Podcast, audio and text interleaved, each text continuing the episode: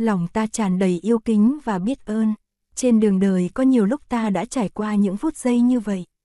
Ta cảm ơn hết lòng vì người ấy đang còn sống, người ấy còn đó với ta, người ấy đã giúp ta trong những lúc khó khăn. Tôi đề nghị là bạn nên lợi dụng những lúc như thế.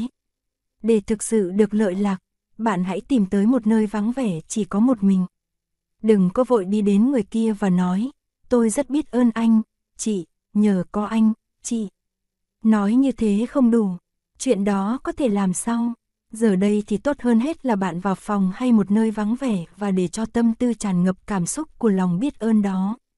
Rồi bạn hãy viết xuống những cảm xúc, lòng biết ơn và hạnh phúc của bạn. Hãy trải lòng ra trên nửa trang hay một trang giấy, hay ghi âm cảm nhận của bạn vào máy. Giây phút tri ân đó là giây phút của giác ngộ, của chánh niệm, của thông minh. Nó được phát hiện từ chiều sâu tâm thức. Bạn có sự hiểu biết và tuệ giác, chúng sẵn có trong bạn, nhưng khi giận thì hình như niềm tri ân đó không có mặt. Bạn có cảm tưởng là hình như nó không bao giờ có mặt. Vì thế cho nên bạn phải ghi xuống và cất giữ kỹ lưỡng, để thỉnh thoảng đem ra đọc lại. Bất nhã tâm kinh, bản kinh mà Phật tử đọc tụng hàng ngày, là tinh yếu giáo pháp bột dậy về tuệ giác.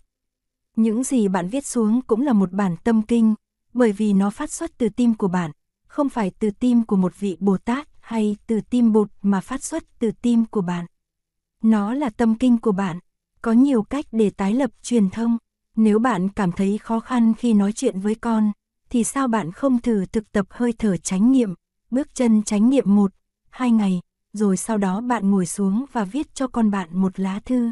Con ơi, bà biết rằng con đang đau khổ. Ba là ba của con và ba biết rằng ba chịu một phần trách nhiệm bởi vì ba đã không biết cách trao truyền cho con những gì tốt đẹp nhất của ba. Ba biết rằng con không thể nói cho ba biết về những đau khổ của con. Ba muốn rằng tình trạng này được thay đổi. Ba muốn luôn luôn có đó để giúp con. Cha con ta hãy giúp nhau để cải thiện truyền thông giữa cha con ta. Bạn phải học nói với ngôn ngữ như thế. Tiếng nói thương yêu sẽ cứu chúng ta. Lắng nghe với tâm từ bi sẽ cứu chúng ta. Đó là một phép lạ mà ta có thể làm được, nhờ tu tập. Ta có khả năng làm chuyện đó.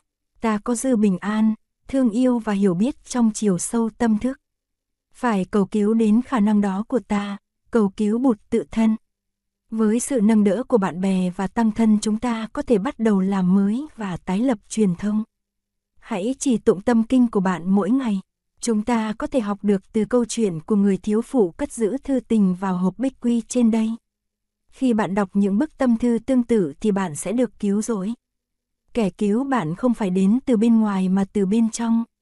Bạn có khả năng thương yêu, có khả năng trân quý, có khả năng tri ân. Đây là một phước báu.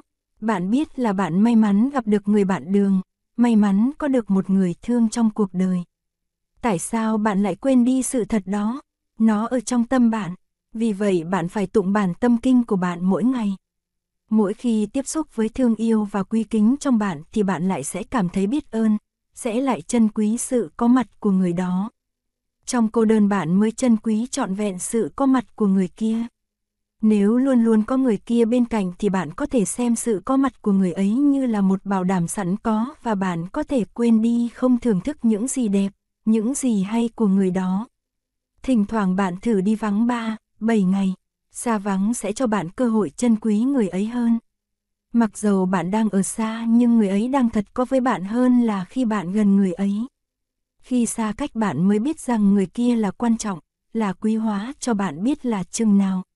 Vậy thì xin bạn hãy viết ra hay sáng tác một, có thể là nhiều hơn, bản tâm kinh của chính bạn và cất giữ vào nơi linh thiêng.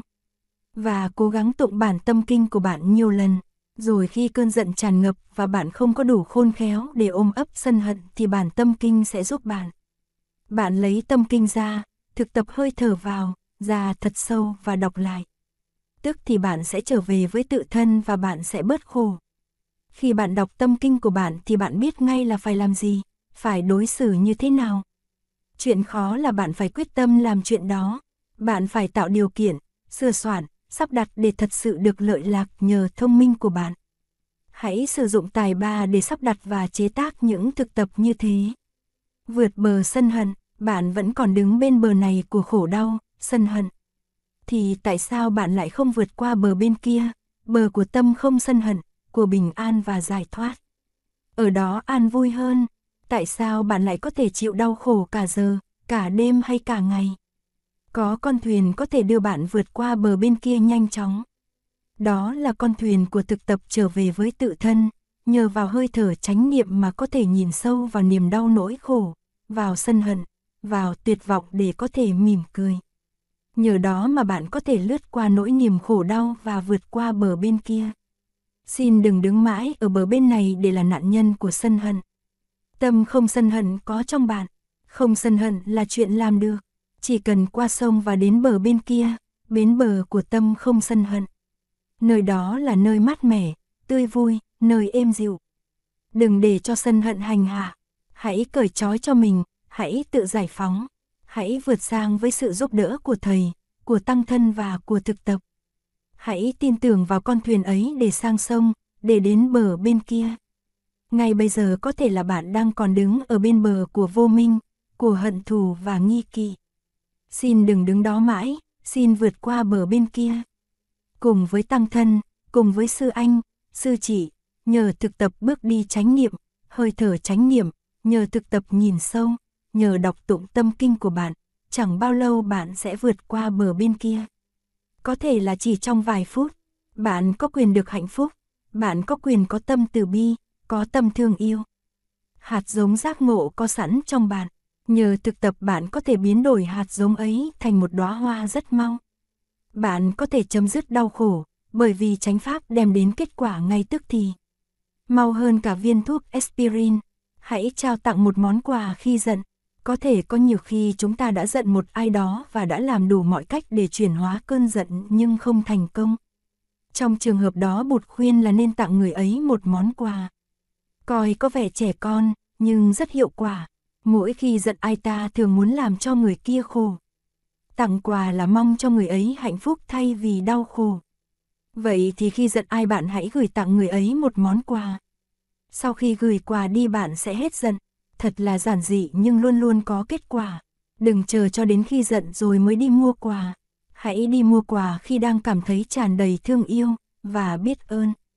Nhưng đừng gửi quà đi vội. Hãy cất giữ lại đấy. Bạn có thể có nhiều quà như thế cất sẵn trong tủ. Sau này, khi giận thì sẽ gửi quà đi. Hiệu quả vô cùng, bột quà là rất thông minh, không có kẻ thù, bắt đầu từ chính bạn. Nếu không có truyền thông thì khó mà có hiểu biết thật sự. Nhưng phải nhớ rằng trước hết bạn phải truyền thông được với chính bạn. Nếu bạn không thể truyền thông được